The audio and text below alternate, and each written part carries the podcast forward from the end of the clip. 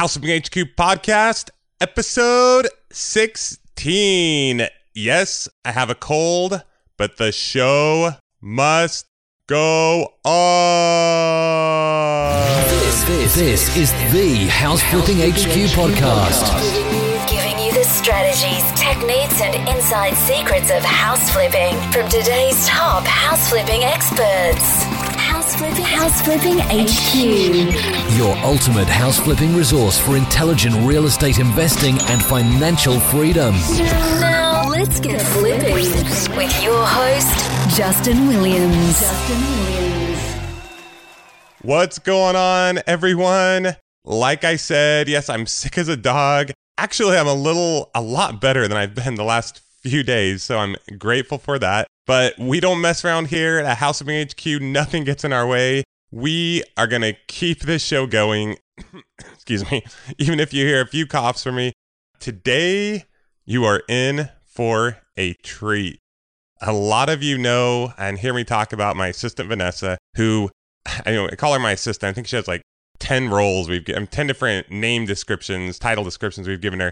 But, but basically, she runs my house flipping business. So I'm going to be interviewing. Actually, I'm not going to interview her. It's more of a uh, like a co-host type thing we're going to do today. You know, it's actually funny that I say uh, co-host because as I listen back to these interviews, they're pretty much all like co-hosting. I mean, I jump in and cut people off so much that it may as well be co-hosting instead of just interviewing. I should, uh, I understand now what my wife is talking about when she says I cut her off all the time. I should probably just start Skyping with her and recording the conversation so I can learn how to be a better communicator. So anyway, all right. Once again, I'm rambling. So let's, let's get on to our show for today. I present to you the one, the only, Vanessa File. How's it going, Vanessa? Hi, how's it going? Awesome. Awesome. Hey, Vanessa, since, you know, we're doing this co-host thing, before we dive into, you know, your background and stuff like that, I wanted to talk to you a little about uh, my last few days. Okay. Now, the reason I want to do this is because last week, the day after Christmas, we went whale watching with our family, with my in-laws, which they're awesome, by the way. It was awesome having them here. And this guy wrote on my Facebook wall, because I posted a picture of the whale watching trip. Actually, not this guy. His name's Noel, Noel or Noel Vega. He's a big follower of, of the show, so I'm sure he'll be hearing this. But he wrote, "The Life of a House Flipper, L O L." And I thought, you know, does he think, do people think that I just like go on these trips and, you know, the sun's in my face and life is honky, everything's perfect? And um, I was like, do they have this misconception? Do you think they do, Vanessa? Um, yes. So you know me pretty well. You know I have, you know, three little kids and a crazy life. So I thought, you know what? I'm going to talk about a couple days of my life. Now, it may not seem incredibly relevant, but I think it kind of is because it's going to help people relate and realize that I'm just a normal person. So as you know, Vanessa, a few days ago, I found out my grandma died. Okay. Now, it's, yeah, it's sad. I'm really sad. She's an awesome person. Have tons of memories growing up, going to Idaho, building snowmen with her. And she's an amazing person. But it's one of those situations where she was really sick for a long time. So we know she, she's happier. We know she's in a better place with my grandpa. So we're we're actually really happy for her. But in a couple hours, I'm going to be heading on a plane to Idaho, actually to Salt Lake. Then we're going to go an hour and a half to this place called Tremont. And then tomorrow we'll finish up the rest of the trip to, you know, Rupert, Hayburn area or close by Burley, Idaho. So yeah, it's hard with this cold. I have, I'm all congested. So, um, so that's what I'm doing here in a little bit. The la- Now, the last couple days, I've been sick as a dog, been laid up. And then I, you know, I hear about, I hear my grandma died, then I'm sick. And so yesterday, my family goes to church. And I stay home with my three-year-old, Kacen, because he's really sick as well. And we have this chameleon. And I said, do you know about our chameleon? Have I told you about that? No. Okay, so we have Sammy the chameleon, right? We got him for my son's uh, eighth birthday just a few months ago in September. And Sammy's all out of crickets. Now, normally we don't shop on Sundays. Uh, we, you know, we keep it kind of a, a special day. I don't shop or work or anything like that. But the lizard's got to eat, right? And he's all out of crickets. And we're leaving this morning to go to the airport, and the pet store doesn't open early enough. So me and Kacen go and, and we get these crickets, right? Now, Vanessa, do you like crickets? They're not my favorite. My wife hates them too, and sometimes they get out, and she drives her crazy, right? So we go and get these crickets, and these are the most disgusting, huge, black crickets. Like, they looked really scary to me that I've ever seen. And the lady's like, yeah, the place we usually get them from was out. So we had to get this special breed from this other company, and they're just like monster looking. So I'm like grossed out, but I have to get them, right? So I get like one hundred crickets in two bags.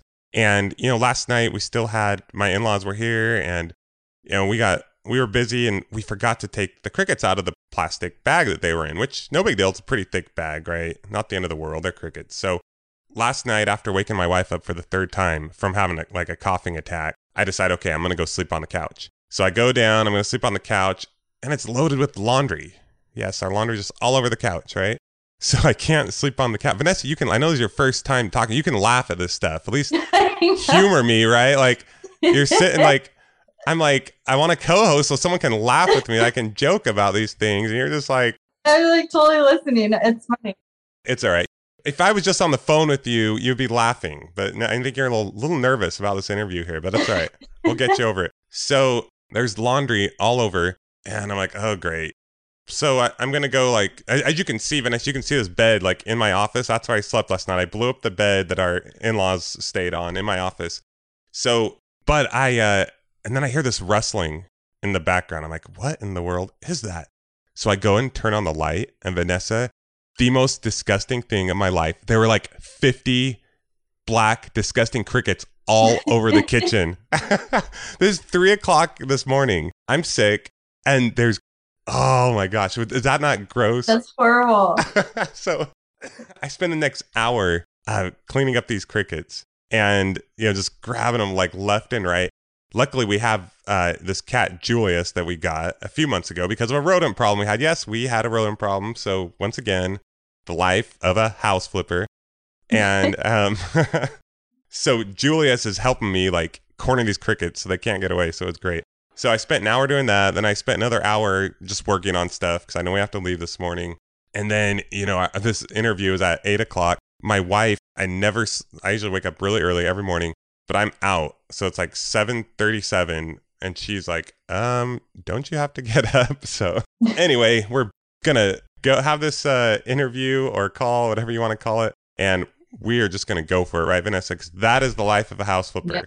Yep. It is. So anyway, uh, things are good. Things are good. So Vanessa, why don't you start off by giving us a little more of your background? Actually, this is gonna be really good for me because I think I kind of know some of your background. Um, I know your resume was really yeah. good, right? But let's let's hear a little more of your background, and we'll talk about how we hired you, and we'll just kind of dive in. Once again, be natural. It's all good. We're just you and I having a conversation, yeah. right? No one else is listening. All right. Yeah. Vanessa doesn't do a lot of public speaking, right? I mean, you can crack the whip on a contractor, but yeah, bubble, you know this. So the fact that well, you know every thousands of people are listening. You know, no big deal, right? No oh, big deal. Okay. Well, I um I live in San Diego. I'm originally from like San Diego area for the most part. Um, I have worked for you for the last three years. Um, before I started working with you, I um, worked for a real estate assistant for two years, and I had moved out to Temecula, and that's kind of what I did while I was out there. And they were an R E O agent that specialized in all the bank-owned properties when the first flood of bank-owned properties happened around two thousand seven, two thousand eight. So they obtained a lot of those bank-owned properties actually and had a very high volume of houses that they um, listed and sold for the banks. And um, I was fortunate enough to work with them because they really taught me a lot about the whole real estate process from an agent aspect. And they pretty much taught me from the beginning till end of what you do as far as escrows, offers, listings, negotiating, um, everything really that you need to know about listing the properties. And the good thing about the bank-owned properties is you kind of learn how to um, manage the properties as well. You have to do cash for keys if there's tenants in there. You kind of have to, um, you know, if there's repairs that are needed in order to list the property, um, you have to do all of that in order to get it ready. So you kind of manage the properties in a similar aspect, which kind of helped me get the experience, I think, to start working with you in a sense. Um, so I worked with, with them for two years. I did end up getting my real estate license. Um, I didn't do very much with it. Um, I did explore it a little bit, but at that time I needed to get um, a different job part-time. So I had looked on Craigslist for something different because the bank-owned properties that they kind of faded out a little bit, and I needed to find something different. So I um, looked on Craigslist and I found an ad that you had for a real estate assistant. Uh-huh.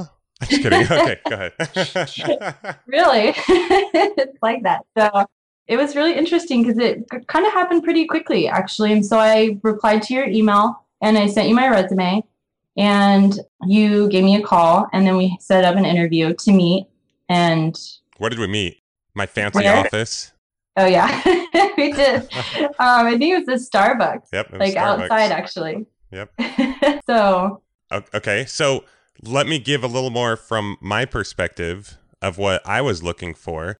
You know, we had gone, I had had assistants in the past. I'd had different partnerships. I was currently transitioning out of a partnership I was currently in, who we had an assistant. But since I was transitioning out, I said, hey, you guys go ahead and, it was, you know, it was a friendly transition. I said, you guys go ahead and keep the assistant going. And that's when I, you know, hired you because I've always, I'm always used to working with somebody. So I put out this ad on Craigslist. Now, this is a lesson for everyone who wants to learn how to hire an assistant. I'm not saying you need to do exactly what I did, but this is just giving you an idea of how you can go about it. Simply, I put an ad on Craigslist. Uh, now, there were a few specific things I did intentionally in this ad. Number one, I did not leave my own email because I didn't want hundreds of people contacting me for, you know, months to come. I created a separate email on Gmail, which I believe was like, I don't know, what what email was, you don't remember, of course, it was three years ago. But it was basically like assistant something at gmail dot com. Okay. So I put the ad on Craigslist. I wanted to eliminate as many people as I could. I was, it was not by accident that Vanessa happened to have the background and experience that she had. I knew I had a pretty good idea of what I wanted. One of the main things I wanted was somebody who had realtor and M L S experience, because I knew one of the main things I was going to have Vanessa do was start making offers for me. As you guys always know, I'm preaching make offers, make offers, make offers. So even though I knew there would be some training as far as the investment numbers go, I wanted to avoid all that extra training of teaching someone how to use the M L S, teaching them how to use the forms online, teaching them how to comp properties. Uh, I wanted to eliminate all of that. So I ended up uh, receiving, I, I mentioned this in the ad, you have to be an agent, you have to, and I've listed some basic qualifications, and I think I even put the pay on that first ad, did I? You did. You stated, I almost don't even remember. I kind of do, because I know a lot of people have asked me what I did. So, um, but you did, you were actually pretty, very clear uh, about what it was that you were looking for. Um, you did state that it was going to be part-time with potential of going full-time.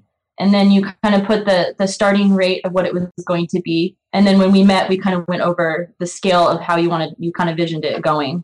Okay. So what I did was I intentionally started it at a lower amount because, you know, when you first hire somebody, it really, and Vanessa has seen this since we've been working with people, it takes more work up front to train them than value that they actually add, right? Vanessa, you've seen that. Yes. Um, and people that we've hired, right? It can be a lot of work sometimes, like, whoa. Um, really? So I wanted, but at the same time, I wanted Vanessa or whoever I hired to see the potential for opportunity. You know, I didn't want her to think that she was going to get capped out and that there was any limitations. So I, I think actually for month one, what I did was, I don't know if it was month one was like ten or eleven, but I said, after one month, you get a dollar an hour raise. Then after three months, you'll get another dollar an hour raise. After six months, you get another dollar an hour raise. And after an entire year, you get another dollar an hour raise, right? And right. Then it was with, and I said, with bonuses. And then now the bonuses kind of fluctuated because honestly, I didn't know exactly what you were going to be doing um, or how you're going to do it. But it was basically bonuses based off of properties that we purchased, okay? So that's kind of how it started. And also another thing that I did with you was, like you said, part-time. Now, Vanessa, you've trained a couple of assistants or a couple of employees that have worked for us. Is it easy to give someone who Is brand new with us, a full-time work right from the get-go? No, it, it really isn't. No. It's, it's very time-consuming, especially when you're busy too. You kind of have to, you know, it's hard to let to do that at the same time. Exactly. So I was transitioning. I was trying to keep everything going, and training takes a lot of work. And so I wanted to be very specific with what I wanted her to do. I wanted it to take a lot of her time, and I didn't want to have her start full-time for two reasons. Number one was I couldn't spend full time trying to train her. It, it becomes like an additional job trying to train somebody on everything you want them to do. You don't want to get to the point where you're just like, oh my gosh, this is a lot of work training them. I can't do this. So I had you come on part time, wasn't it? It was even, what was the beginning? Was it, I think even the first couple weeks, I told you, hey, we're going to get to twenty hours a week. But I think weeks, what, yeah, what did we do? It, you know, it it was. Very minimal in the beginning. Um, for the first couple of weeks, it wasn't even like two to three hours. And then for the majority part, it was, you know, four hours after that.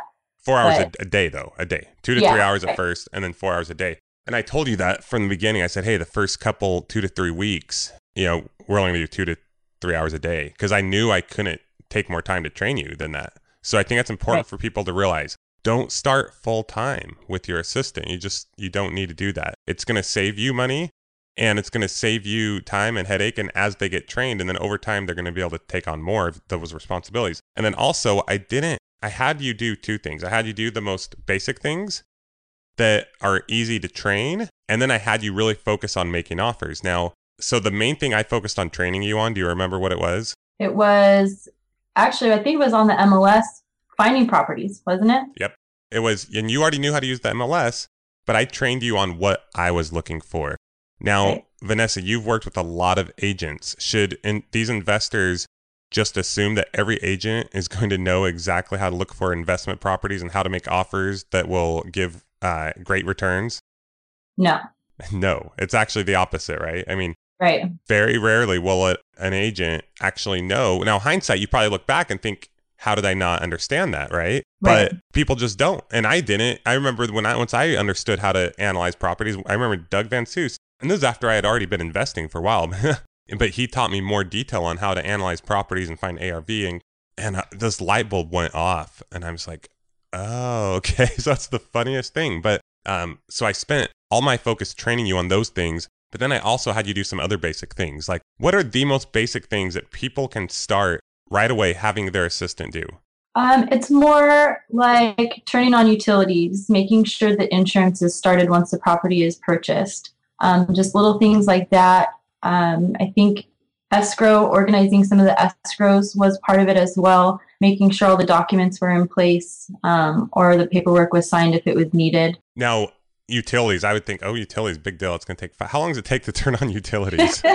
Seriously. It's a, really, it's a challenge sometimes. I mean, some of the utility companies, you're on hold with them for like forty-five minutes just to get through. And then by the time you get through, sometimes they, they don't have everything they need, and you have to call them back and refax this paper and send them that paper. And, you know, it, it's actually a, a bigger task than it seems like yes, it would be. It's crazy. So as a house flipper, as a business owner, you need to look at every single task that you do. And, you know, so some of you who are just barely getting going, hiring an assistant may not be the thing you want to do, like right out of the bat. I, this is kind of a little more of an advanced, um, I don't, what do we call these? We, you know, we call them interviews, but, or episodes, but this is more of a course, right? We're teaching mini courses here. Yeah. So this is a little more of an advanced course on hiring an assistant, for something to keep in mind down the road once you get a few things going. So mm-hmm. write down all the things that you do, and everything that you do several times, and especially the things that are easy. And those are the first things you're going to have your assistant do. So like Vanessa said, turning on utilities, calling to get insurance ordered, um, paperwork. There's all kinds of documents that get filled out, right, Vanessa? Like what, what are some yeah. of the forms that you're always filling out and making sure are done? Uh, well, it's more just like the standard paper, the escrow paperworks and everything, or uh, making sure the offers get signed once you submit them to the agents. Stuff like that. Disclosures. Oh, you also, you know, some a lot of times we have our agents do stuff, but a lot of the houses you list. So you will get those pictures taken, or make sure they get taken by our professional company, right?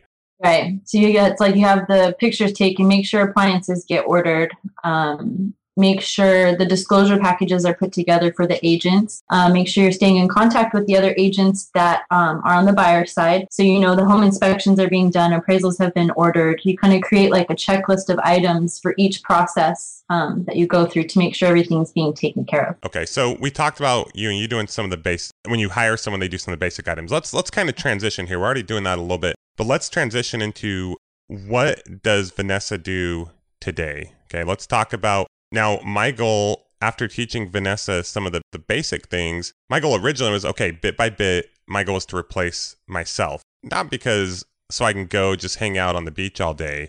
Um, I enjoy what I do. I like working. Do I like a break every once in a while? Is it nice to have that option? Yes. But I like to grow. I like growth. That's my main objective here. So my goal is to replace myself so I could continue to grow. Now, after time, what did we start to do with you, Vanessa? What was our goal with you? Well, It, this, it kind of just naturally grew into this, but you kind of started giving me one more responsibility at a time. And I think, like, for example, the next step after kind of what, how I started was implementing me more with working with the contractors and kind of um, working more in once the rehab kind of started. And Let, that let's was kind of, like, let's jump back there. How was that transition when I said, okay, Vanessa, you know, you're doing the utilities, you're making offers, you're doing all these things. I want you to now take over the rehab projects. I want you to work with these contractors. You're their boss. How did you yeah. feel and how did that go? Let's talk about that. It's like, I was like, okay, I got this. But see, that's the thing is I have that, I maintain that attitude that I can do anything because I like to grow as well. And I will push myself to keep growing at any point if I have the opportunity to do so. And that's something that comes from me personally in order to make that happen, you know, and you giving me that opportunity as well. And so, I mean, I, I was kind of nervous at first because I it was something kind of new to me, but. You mean you haven't like managed construction projects before and contractors and built houses and all that? No. Oh, why didn't you tell me? Why didn't you tell me? I know. I thought you had. No, I'm just kidding. Yeah. So how, so how'd that go though at first? And, and you know what, you brought up a good point, actually. I'm going to, once again, I cut, I'm going to cut you off. I love cutting people off. It's my favorite thing to do. So, um, you bring up a really good point and, and something I didn't mention when hiring an assistant now, I tell you this all the time, Vanessa, what is the number one thing I look for whenever we're going to maybe hire somebody else? What is the number one thing I'm looking for? Is it that they're super fast typer or really good on the phone or good at public speaking? Uh, What am I looking for? Well, from what I I think is that um, it's that they're able to have like a problem solving ability. And they, I mean, they would have the drive to kind of push themselves to do certain things. And you nail it with the drive, the drive to push themselves. And also something that drive is a little more people. Okay, I get that. But I'm always saying I look for someone who is able to take what? Criticism. Constructive yes. criticism. Okay, there we go. There we go. Ding, ding, ding. So, okay, now, why is it important to look for someone who can take constructive criticism, Vanessa? Because that actually is what pushes people to grow. Do, have, have I ever given you, con- you're perfect, right? I mean, have I ever given yeah. you constructive criticism? Never, yeah. right? Never. Oh, no. But, you know, that's like, that's the thing is somebody who can take constructive criticism, you, I, I don't take it offensively ever, actually. Never. I actually kind of appreciate it because it makes, you know, makes me do better. Well, when I'm giving you criticism, what am I doing? I'm basically telling you, hey, Vanessa, this is how I want it done. And since you right. work for me, if you want to become the best that I have in mind for you, I'm going to tell you. And, and okay, so number one, when you look for an employee, you want to find someone who will take constructive criticism very well. And you can ask them point blank in your interview, how do you handle taking feedback? And you can give some examples. If I were to say to you this, what would your response be? And, you know, see, see how they respond. Do, do they seem to get offended? Like even in the interview. So that has been so huge for us because I can say, Vanessa, how often do I give you criticism? Would you say, or at the beginning, how often would I give you constructive criticism? I'm not saying criticism in a bad way, but how often would I give you yeah. that feedback? Um, it was very often, actually. I would like, almost say once every time or every other time that we spoke in the beginning. Yes. But it's almost a part of the training process in a sense, if you yes. think about it. Yeah. And that's the way you have to look at it. And how often do I give it to you now? Do I still, do I still give it to you sometimes? You do. Yeah. Yes. It's been three years, right? And you are amazing, but I still give you that feedback. And there's two reasons I give you that feedback. Number one, you're so accepting of it. I feel like I can talk to you about anything and you're not going to be like hurt or offended or anything like that, but you just appreciate it. And number two, I just know that that's what's important for us to both grow together, right? Right. And then on my end, I have to be willing to give that. Have you ever had a, a boss or known of someone who wasn't willing to give that constructive criticism, Vanessa? No.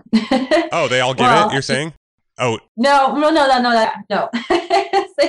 um, no, that's actually one thing that I really liked about working with you, um, is because you are, you were willing to do that. And, but you did it in a manner that it was very much more cr- constructive and not just criticism, I guess. And you've really kind of done it in a way to where you kind of stuck me in your thought process, which I think is really what has been able to help me really think along your lines to where I, I've been able to grow the way I've grown. Um, and do a lot of the things that I've done and taken over certain tasks because you keep implementing that on a regular basis, if that makes sense. I know, I like that. I, I never even thought of it like that, that I do, like I try to stick you into my thought process and explain. I want you to understand why things are happening, not just tell right. you do this because of this. Yeah. Now, but something else interesting that you said, you said you don't feel like I'm ever being critical, but I tell you what, you know, you, you know of lots, some people that have worked for us or some people that worked before you even came aboard. Um, and from your experience, you know, I'm trying to be delicate here, uh, but there's a lot of people who do take it as criticism. Right. Right. And yes. I can say it in the exact same way. And I, do I mix words very much? Do I, beat, do I beat around the bush very much? No, not at all. No, I'm going to say what's on yeah. my mind and yeah. it might be good, bad, ugly, whatever, but that's the only way I know how to run a business. And I'm not perfect, but the best way I know how to communicate is by saying what is on my mind. And I've been through so much in business that I've realized, hey, you know, it's worth just being open. I'm not going to go, you know, lose all I've earned or everything that I've done just so I'm worried about hurting someone's feelings. And sometimes that happens. You know, it just does sometimes. So anyway, I don't mean to keep harping on this topic, but it is so important in hiring your assistant that you, number one, find someone who's willing to take that criticism. And number one, you're willing to give it. And my objective is always to give it from the beginning.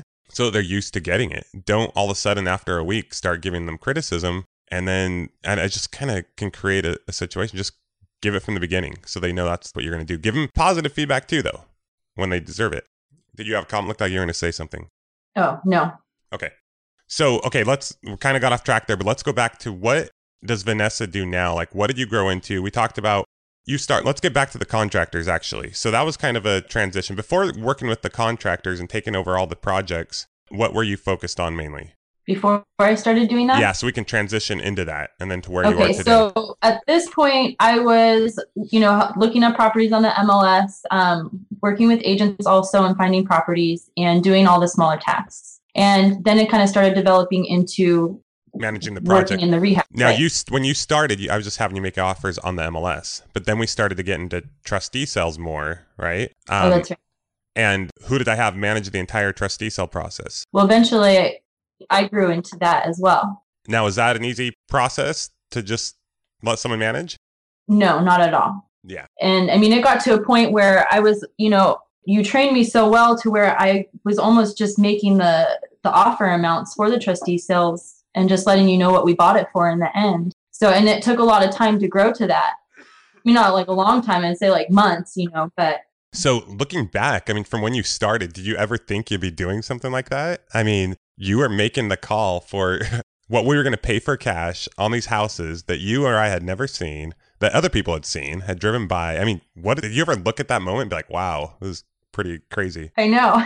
It's funny, you don't think about it, but when I do look back, it is pretty. It's pretty amazing, actually, because I really had no idea. I had no idea that I was going to escalate to the level that I escalated to. And it's really interesting because some of them, that's a pretty big, it's a pretty big deal. Yeah. So we were doing trustee sales.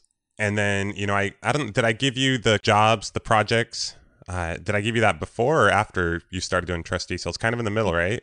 Yeah, that's it was like we kind of started working with the contractors and doing the rehab process, and then you kind of started implementing the the trustee sales. That's kind of the thing is how this is kind of how it goes with really everything is um you teach me one thing and you kind of get me started on one area, and then you start slowly implementing the next area. And then the next area comes in after I master each kind of like area. But as I'm mastering one section, you kind of start implementing another section. And then eventually I'm kind of streamlining like all of these these things. And then my goal now has been to help you become what I was in that we're always trying to systematize your job, right? I mean, right. Our goal is to always, I mean, what are you doing right now? You know, you're training Jessica to help you do like what things? Like things that you started doing at the beginning, right? Right. Like, like, yeah. like what do you have Jessica doing? So really, I started her doing exactly what I did in the beginning, the utilities, the insurance, all of those little things, which she still does. Um, I kind of, we bumped it up a little bit to the next phase, I guess. And she's been helping more um, with ordering the appliances, talking more with some of the contractors, just kind of assisting and making sure certain aspects of the rehab process are being taken care of. Um, I got her more involved in uh, managing the escrows and helping with the listings when we list them internally as well. She helps, helps with a lot of the paperwork. I'm still actually in a training process on those certain areas, um, but it's really starting to grow. And she's really taken off. I mean, you know, look, full disclosure here, right? We were, and she knows this too, so no big secret if she hears us. But when we first hired her, we were buying a lot of trustee sales, so we were having her help us bid and doing utilities and things like that. And it was great. But that transition, when we went out of that, was a little tough. We're like, uh, we, we, I don't know if this is going to be a fit. But you, recently we've talked and it sounds like she's really stepped it up, right? Yeah. So awesome. Good for her. Um, but I'm just point, point proven is you don't know. You have to work with uh, the people that you work with to the best of your ability and keep training them, pushing them. But it was our job to make sure she knew that we needed her to step it up, right? And it was her job right. to step it up. Yeah, and you can say that as much as you want, but it, in the end, it has to really come from the other person, too, as far as actually stepping it up. Yeah, so. for sure. For sure. Um, OK, so I know we, we keep going back to this, but let's talk about that transition when you took over all the projects. What were you doing at first? I mean, you at the time you were living in Temecula, like you said. I was in you were in Marietta, right? And yeah. I was in the Marietta area, which is where uh, how, you know, you got hired. You were kind of local. And then, you know, we we had you actually moved, right? Yeah, I did. People. Actually, I went from Temecula and then I moved to San Diego. And then I actually for that year. And then I ended up moving to Rancho Cucamonga after the first year um, of working with you. So then in my second year of working with you, I moved to Rancho Cucamonga for a year. And that was mainly so you could manage those projects, right? So right. when you first, I remember specifically when you first started managing the projects, how were you treated by the contractors? They didn't, it didn't take very well in the beginning because they were so used to working with you. And I mean, it was, you know, I, it took a little bit of time for them to get used to me, warm up to me, gain that respect level with me as well, because, you know, I was kind of, it got to a point where I'm kind of telling them what I need them to do, you know, and they're used to working with you initially.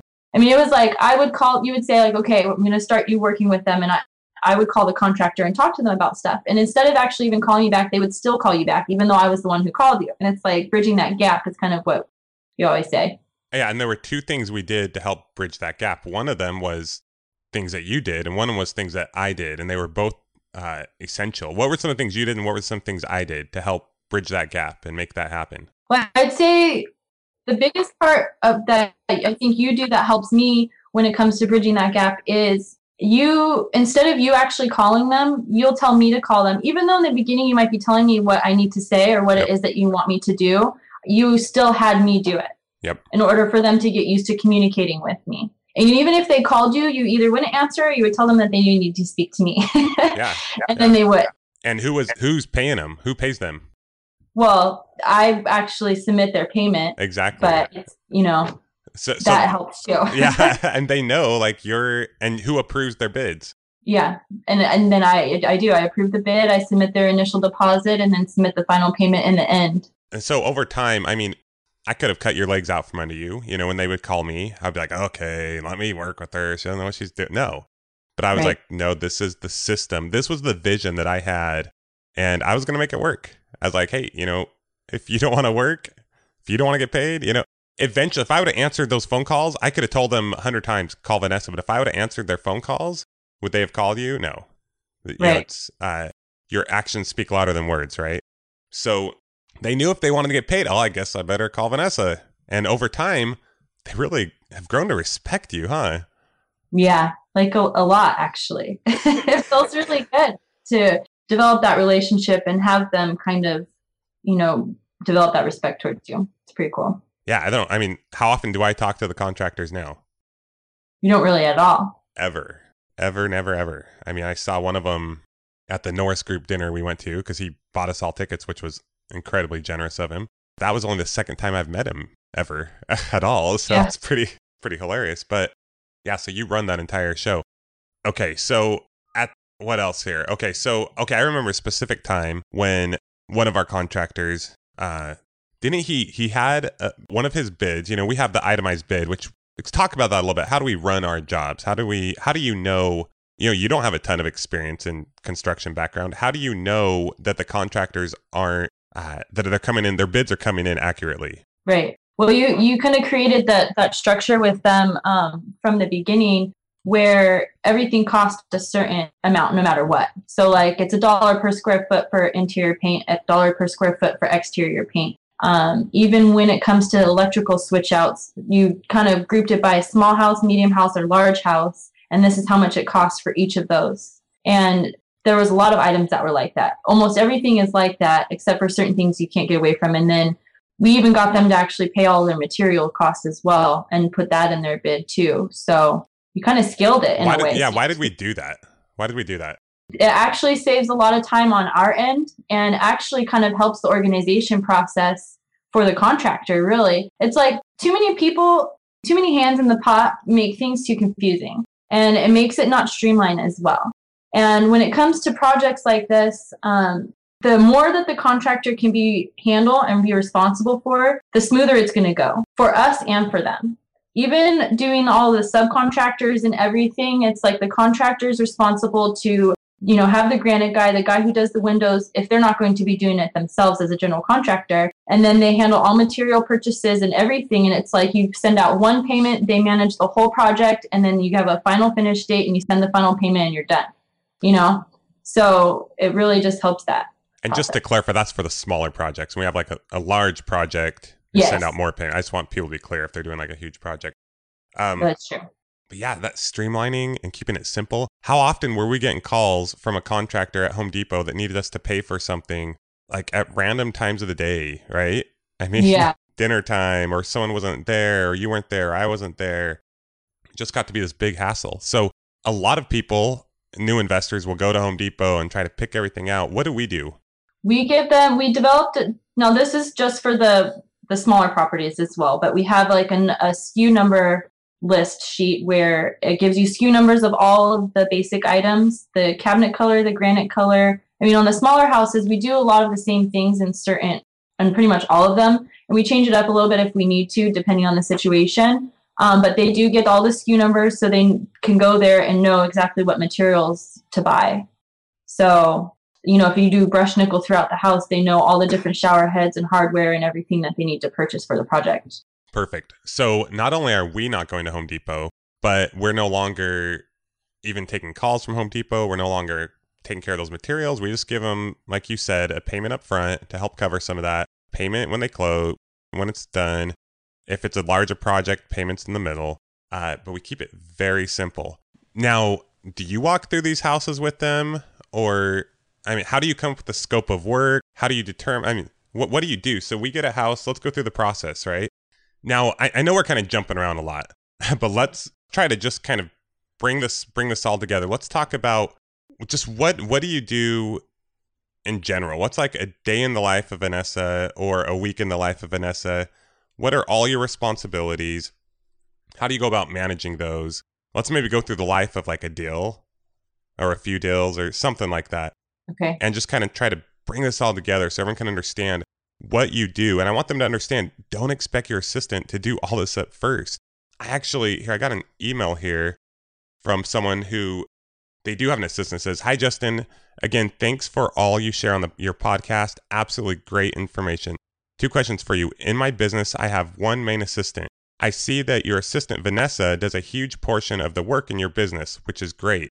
I'd like my assistant to get to that point. When you first hired her, what experience did she have, and what did her salary start at? We already talked about that. If you don't mind me asking, we kind of talked about it a little bit. Secondly, with you, wait, with just you and Vanessa, how are you able to do one hundred flips a year? Are they all flips or wholesales or other methods? We are running into bottlenecks with construction. Can you share some solid info that can help systematize this side of the business? Regards, Debbie Brackett. So, okay, so we're not just answering Debbie's question, but this is kind of, you know, for everybody. But once again, to my point, if you don't have an assistant yet, you know, you're not going to get to where Vanessa is right now. Start with where we had her start, with the basics like we talked about at the beginning. So let's talk about today, Vanessa. What are all of your responsibilities? How do you go about those? I'm keep, I'm still rambling, so just cut me off and, okay. and take it. So, I mean, it's, I basically manage the, the whole process of the lifetime of the project. One important key factor in organizing all of this is having your spreadsheets. It's a very big part of how we streamline everything to make sure it doesn't get overwhelming, because you have different phases of every project. So, for example, you have your, you know, your properties that you have that you're buying. So you have your purchase escrows. Um, once you buy them, you put them in the category of them either being occupied or vacant. Of course, if they're vacant, you start the rehab process. If they're occupied, you make the decision of what you're going to do as far as, you know, getting them out. Let's jump back there real quick. So, do who does who takes care of that process of buying? I I manage that. How do you manage that? So, well, we. Are you out there making offers? Are you, um, what are you doing to get those houses? So, well, right now we get them from different angles. We have um, agents that we work with already um, in our main areas that he they're submitting offers for us, or he is. Um, he's also doing some direct marketing for us in his areas that he specializes in as well. We have them coming from wholesalers also. And just for anyone who doesn't know, wholesalers, just another investor that sells us a house and they get a fee. It's all, you know, keep, go to the website and you'll learn all about it. So, okay, keep going. Okay. So, so, so you get, you get these deals. Do they contact me or do they contact you? They do contact me um, for the most part. I mean, there might be a few wholesalers that have the relationship with you initially, um, but then you bridge that gap again and then they end up contacting me directly. Yep. And over time they realize, when they ask me, always I'm like, ask Vanessa, ask Vanessa. They realize they're better off working with you, right? So, right. So these guys contact you, they have a deal. Do they contact you just with like a house that's like listed on the M L S and say, hey, I got this house listed? Or what do we expect from any agent or wholesaler that brings us a potential property? We need, we have them give us as much information about the property as they can. Um, also the purchase price that, that it would be selling for. Um, if they have an idea of the resale value, um, they would give us that information as well, which we kind of look into that in our own due diligence. But any property condition, if it's vacant or occupied, um, if it is being rented, how much it's being rented for, really as much information about the property as we can get so we can do our evaluation the way we need to. Now, have we ever received a bunch of properties from someone that we didn't know very much information about? What's that like? Yes. Um, it's a little, it's almost too time consuming. To, you can kind of look at it, at a, it makes you almost want to just look at it at a glance to see if the opportunity is there. But the more information we get, the more you want to work with the property or For work sure. with the person in general. And it's kind of, it's almost a waste of time. If someone's just sending you offers on the M L S, we may as well make them ourselves, right? I mean, it just, it's just, that's what you end up doing anyways. Yeah. Exactly. So we require all this information from them.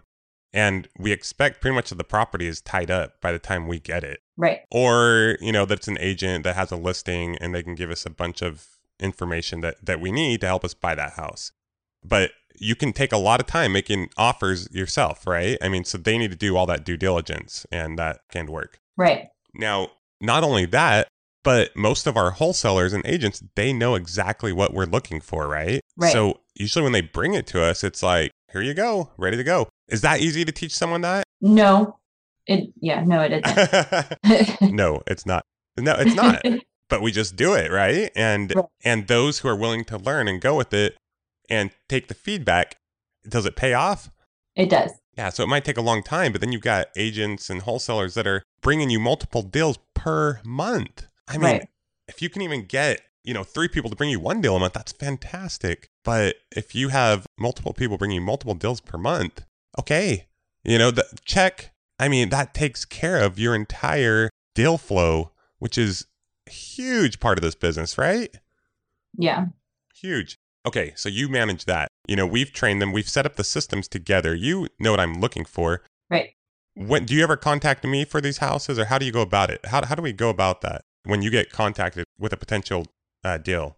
Depends on the scale of the actual project. If it's like the bread and butter properties, I kind of know what to offer on those um, and what we're looking for. Of course, on the as you get into the larger scale of the project and the you know more higher end you go, even the mid-grade ones, I if I send you a property, I give you pretty much the full explanation and pretty much the answer, just so you can kind of see what I'd buy the prop, what we should buy the property for, and then you kind of give your input if needed, or you, you say sounds good kind of thing if you agree. Now, did you just start doing that on your own, giving that all that information, or how did that happen? No. Call out. So I, that's the thing. Well, yeah. So in the beginning, I would send you all the properties as they would come to me. But that's also one thing too that you've kind of always taught me is you like when I even come with you with issues or a property or anything, you like the solution in place. And that also is how you trained me to be able to evaluate a property on my own eventually. Okay, so you hit on a very key point. I always want you to come to me with what instead of what? A solution. A solution, right? What yeah. do I say to you? Even to this day, it doesn't happen very much anymore. I think you've gotten really good. But even to this day, if you ask me a question, or you you won't even like phrase it as a question, but sometimes you'll say something. What do I say back to you? What do you think we should do? Always. Or sometimes I'll tease you. I'll be like, um, that sounds like a question. Is that a question? Or you give me an answer, right? Yeah. And am I usually okay with your solution? Yes, most of the time. Most of the time. And if not, I'll give you feedback. But right. It's so interesting. I mean, the thing is, you usually know the answer, right? Yeah. And you know you know the answer, but you just will question, ask me, right? Because it's big decisions. So I always, always have you come with me, to me with the solution instead of just the question. And you can come with me with a solution, but with feedback, you know, do you have any feedback or, or whatever? And usually I'll say, sounds good, sounds good, sounds good. And a lot of the times, they're just, sometimes it's fifty-fifty, right? It can go either way. So right. It's more of just making a decision, and I've hired you and pay you to make decisions, you know, that are within the guidance of what we've set up as a company. Um, right. And I've hired you, you know, Mike, what is, you know, you recently met with Mike Cantu, someone who we really respect, and talk about taking it to the next level. Instead of me going and having din- you know, lunch with Mike and, you know, thanking him for, you know, the last deal that he brought us. What did we do this last time? You had me go actually and have lunch with him. And what, how was that? What was that like? It was really great meeting, actually. Um, we went to the sushi restaurant that he likes to go to. And I'd say we were there like an hour and a half to two hours. And we just had really great conversation about where he is with, you know, where he's at with his company and where we are with ours. We talked about goals and, you know, he was even saying how we even kind of inspire him in some aspects because of the relationship and the work ethics that we have as far as what I do as an assistant. Yeah, I love that. And so and that's that's a huge, I'm just flattered really because I really look up to Mike. He's one of my heroes. So um, one of the first people I started learning from when I came down here uh, to Southern California. So but what I think is cool, I mean, you know, I had my assistant, you know, wh- what do we call you? What's your, uh, we have a bunch of titles for you. What's what's your favorite title as of late? Um, what is it? Director of Operations. yeah, di- Director of Operations. But I mean, I had you go to that meeting and I wanted you to develop that further relationship, you know, with Mike. Uh, so he knows that he can continue to work with you. And I think, you know, he really appreciated that. I think that thought that was pretty cool. So just once again shows, you know, there's no limits right. to what a lot of times people don't understand. How can you trust like an assistant to make all these decisions for you? I mean, I kind of see you and you know this as almost as a partner in a way. I mean, you know, I'm still... It's my company. I make the final calls, but you gotta, I don't know of any business where you can run an effective business without trusting people and counting on people. And right. like you said, on some of those bigger houses and those bigger decisions, you're not just going out and buying million dollar houses without me approving them, right? I mean, right. Okay. So okay, back to our deal flow. Excuse me, man, all kinds of hacking up going on here. So let's get back to that. So you get these deals. Mm-hmm. You go through them. Most of the people who bring us deals, they know what we're looking for. So, right. you know, when some people call, we know, oh, we're going to buy a house, right? I mean, yeah, like ninety percent of the time. Yeah. But you'll just kind of double check those numbers. Actually, with one of our agents, I don't even think you have to double check the numbers. We're to the point with him where he just knows the values. He knows what we're looking for inside and out. He knows. So right. it's like just ready to go, right? Yeah. So with, with these other guys, you basically, you double check their comps, right? Just to make sure that it looks right. The, the numbers look good, right? Right. And then if it looks good on paper, we usually will put it under contract, right? We'll say, yeah, we'll take it. Correct? Right. Yeah. And we have an inspection period, right? right. Keep, keep, you talk, you talk. I'm talking too much.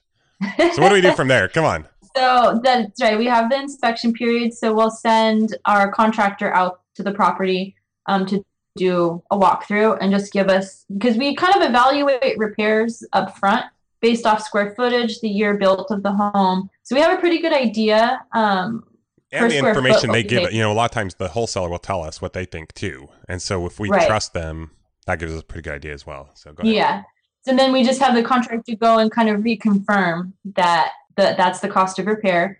Um, If it's a property that we're kind of evaluating, sometimes we'll drive comps in the area as well, depending on the size of the project as well, especially the bigger projects we drive comps to make sure we understand that the resale value is there. Um, on some of the smaller ones, of course, the agent that we work with, he already knows the values on those. They're pretty much good to go. And when uh, we say smaller, we're talking more about price point, not necessarily size of the house, right? Right. Yeah. I'd say like one hundred fifty and below.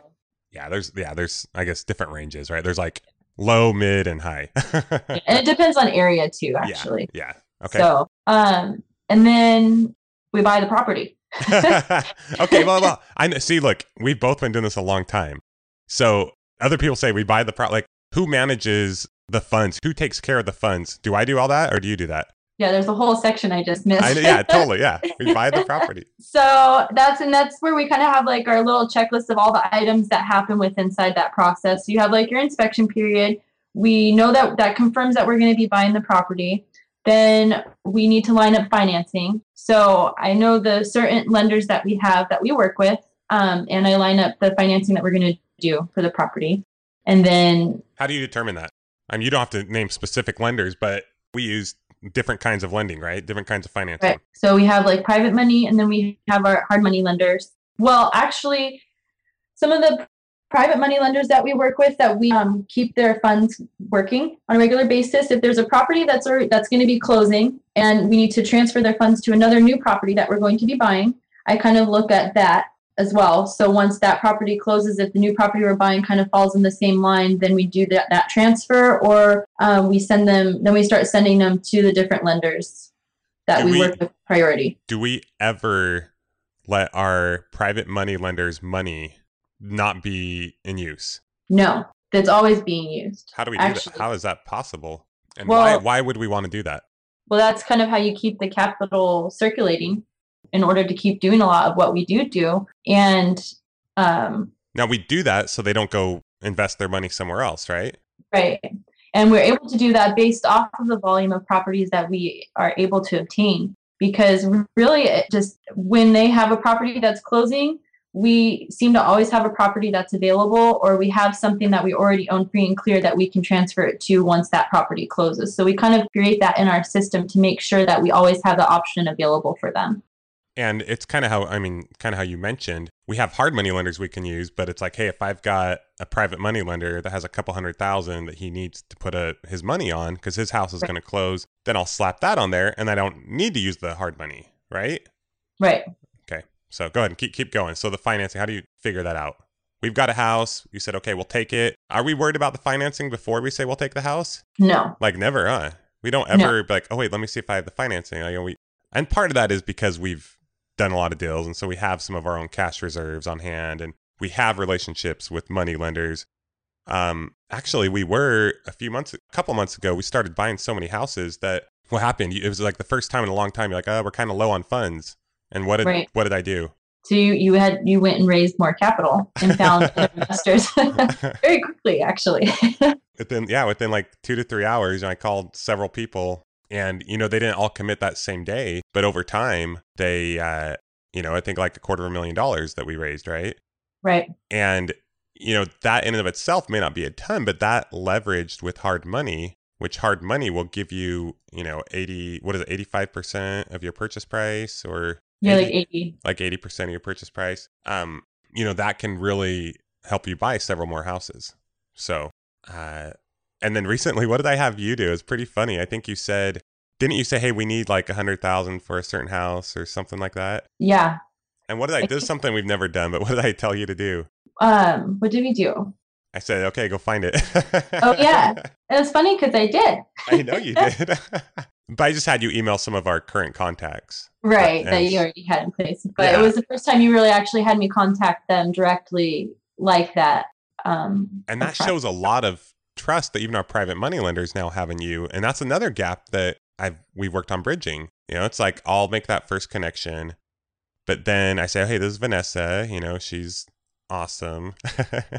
And, you know, she's going to help with the paperwork and this and that. And then over time they learn to get to know you and they trust you to the point to where this last deal, you know, you had them send a hundred thousand dollars. I never even talked to them about it.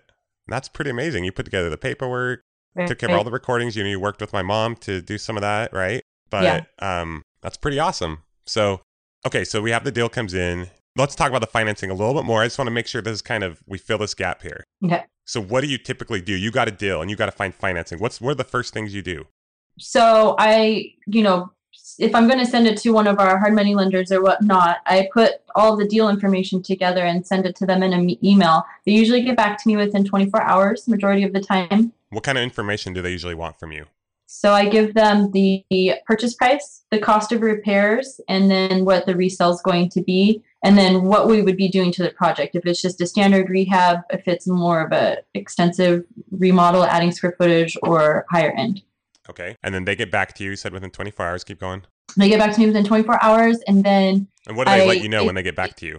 They send me their terms as, you know, what the interest rate's going to be, how many points it's going to be, and the length of the... the loan. Which we usually know ahead of time because we've pre, right. you know, arranged these things. And they also tell you how much they're going to, what's the most important? How, how much, much they're going to cover of the loan. How much they're going to lend, which like you said, is typically about eighty percent of the purchase right. price.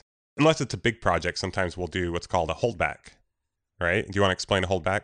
So the holdback, it goes towards the rehab cost of the project. Um, so even when we do get the holdback, they They we do still have them cover eighty percent of the purchase price, and then there's an amount of the, the rehab cost as well. And when do we get the rehab? When do we get that money? Usually happens. They're set up a couple different ways. Um, some are throughout sections of the rehab process, and then they'll give you deposits as you complete certain um, sections of the, the process, and then some actually do the the cost at the end of the rehab. Once the rehab's completed. Okay. So like some of them will do like fifty percent completion and then another deposit at one hundred percent. Okay, perfect. Okay, so you, we get the deal. You make sure it's a good deal. We have the contractor go look at it, do the inspections. Looks good. You're lining up financing at the same time because we usually know we're going to buy it anyway, um, unless something crazy comes up. Right. And so what happens from there? I mean, how do we close on that transaction? How does the money get there? Who manages the closing escrow? You know, you have like Jessica, does she go and do utilities and all that? What, what happens? Let's go. So, well, once we confirm that that's the, you know, this is the financing we're going to do. Um, I've been, me and Jessica have been working together on the, the escrow process. She's been kind of getting more and more involved where I'm eventually going to be able to let go of uh, the managing of the actual like paperwork and where we are with all the documents and everything. But um, right now we're kind of doing it together. And then they send out the loan documents. And then I work with your mom, actually, when it comes to getting the loan documents together and sent out and stuff like that. So they usually send that. Um, we take care of all the escrow documents that are needed. And then usually with a lot of the lenders that we work with, um, they can fund a transaction and we can take care of all the loan documents within like two to three business days once we confirm that this is what we're going to do. Um, and then we just kind of let everyone know what the projected close of escrow date is, and we set everything up so we're ready to all fund at that time. Perfect. So then when it's time to fund, uh, our lenders, you know, we have our, the private money lenders' money already because we're transitioning it from one house to the other. But right. the hard money lenders, they just send their funds straight to escrow, correct? Right. We have the portion of the funds that we pay towards the purchase price, which we have that first, and then they fund the rest after that. And then we close within that same day. That's the goal. Perfect. Perfect. Perfect. Okay. So now we own the property. Now it. Okay. Now so we now, bought, now we bought the property. So you wanted to skip all of that. I know. Like, well, just so, so easy, right? So easy. You just got it down. I know. That's funny. Um, so now we own the property, and remember that you, thing you made? You, we own it. Remember? You made a little chart. Oh, yeah. We That's own part it. Of the streamline process. Yeah, exactly. Okay. We own it now. Yeah. Um, so because once you do own it, you kind of have a little checklist of items of what you need to do to get it going. So whoever's responsibility it is to take care of those items, you know, once we purchase this property, say, for example, Jessica knows that if it's vacant, she needs to get utilities on right away. She needs to get insurance started, and she needs to do those basic things. I know that I need to get the contractor set up on the job, which I already pretty much have him scheduled before we close. And then you get the rehab process started. Now, if the property is occupied, then you kind of need to come up with your game plan, whether you're working with an agent or we're doing it on our own. Uh, if we're going to do cash for keys or do a sixty-day notice, depending on the tenant situation or the occupant situation, you kind of make that decision right there as well. And then you kind of mark your calendar with where you're at. So if you know the occupant's going to be moving out at a certain time, you mark when they're supposed to be going out. So you have it in your schedule for that to be taken care of. Um, if you're starting the rehab process, I put that in my calendar as far as this is the date we're starting. This is the date we're supposed to finish. So, you know, every day when I actually go through all my spreadsheets, I go through each section of our process and make sure each, you know, purchase escrows are being, being taken care of here. The rehab process is being taken care of here. Are there any due dates coming up? Are occupants supposed to be moving out and, you know, within the next couple of days? Like I, I streamline myself for each section um, based off of scheduling it like that. Okay, great. And I'm using my spreadsheet. Now, you mentioned at the beginning, you mentioned, you know, Jessica starts with the utilities and insurance. Do you have to call her and tell her to do all these things every time we close on a property? No. She, just, she now knows, she, just knows to, right? She does it automatically. And that's part of the streamline that you create. And, you know, so you have a checklist for each process. You go from we own it to what you do in the rehab and what you do once the rehab's completed. So once rehab's completed, she actually already knows to get the picture scheduled. Um, if you know, if we, we put appliances in some of our properties, depending on the scale of the project, some of them we don't, but you know, certain things like that. And you just keep going down the line. Once we get the property listed, these are the checklist items that you need to do. Once you put the property in escrow, these are the checklist items that you need to do. And we each have our own checklist of responsibility in each of those processes. And so we know once that happens, we don't need to tell anybody to do it. We already know that we need to do it. Love it. Man, you got a good system going down on the, down there.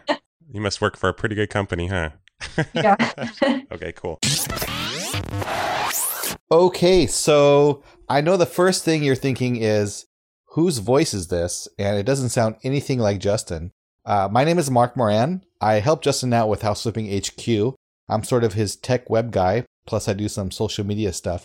And uh, as Justin mentioned, he is not feeling too well, and he had to take a plane ride right after recording the episode to Idaho for his grandmother's funeral. So he asked me to help out a bit with this episode and uh, let you know that this is the end of part one of the episode.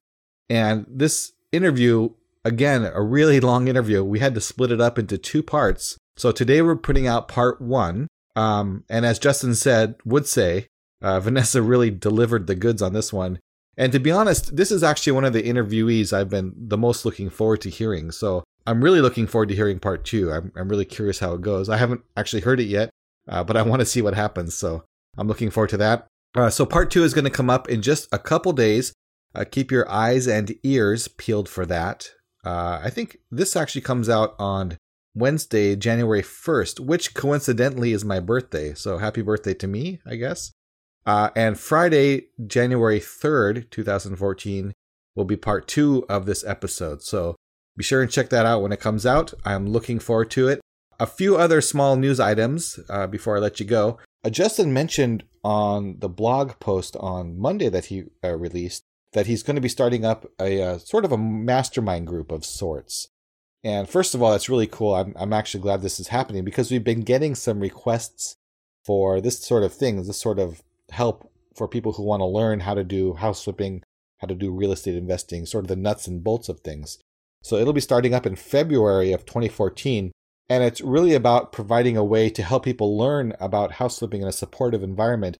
And but more than just being supportive, to also bring in some accountability so that you're taking action. And, you know, Justin is a big proponent of taking massive, massive action and really getting out there, making offers, doing the day-to-day work that you need to do to create a house flipping business.